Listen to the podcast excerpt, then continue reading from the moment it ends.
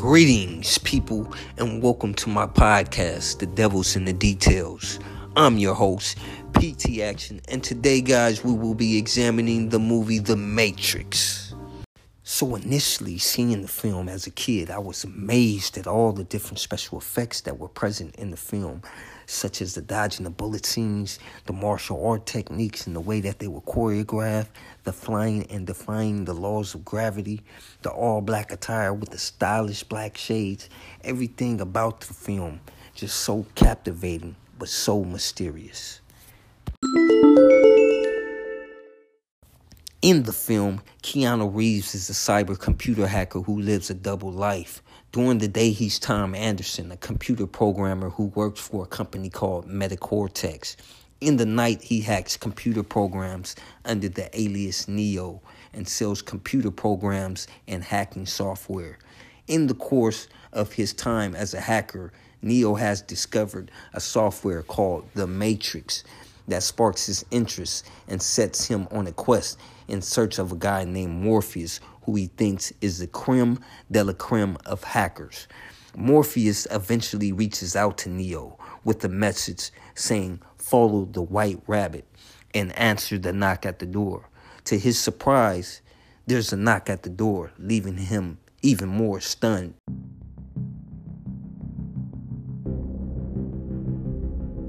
He then answers the door, and bam, it's his computer hacker cronies that finally have arrived for the hacking software.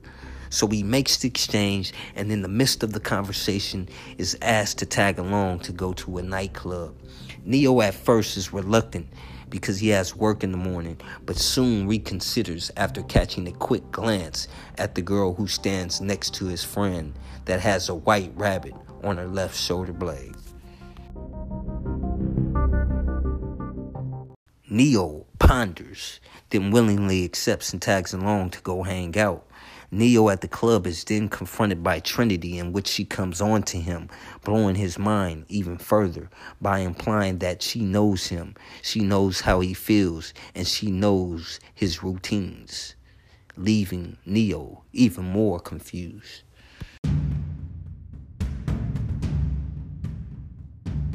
Now, observing the movie from a logical perspective, along with the subtle hints present within the film, depicts a story somewhat similar to the coming of Jesus Christ.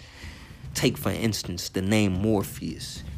Morpheus is derived from Greek, meaning the father of dreams. Understanding that connection, we can understand why Morpheus in the film first comes to Neo in his sleep before contacting him.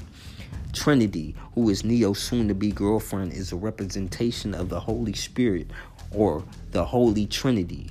Neo, on the other hand, is referred to as the One and is often made the mockery of Jesus Christ jokes.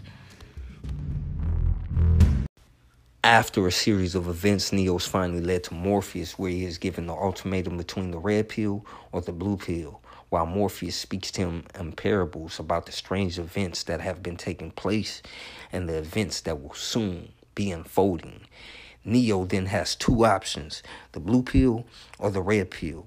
The blue pill gives him the option to go home and forget all of what has transpired. And the red pill gives him the option to go further down the rabbit hole. Neo, in dire need to see the world in a different light, chooses the red pill and joins the fight against the machines. Other references are things such as their battleship's name and meaning, the Nebuchadnezzar, who was the fourth king and the most powerful king of the Neo Babylonian Empire. Another reference is their place of refuge, Zion, which is known as the heavens. So, in short, The Matrix is a story about good and evil, free will, and love. And thanks again for tuning into my podcast, The Devil's in the Details. Be sure to subscribe and have a beautiful day.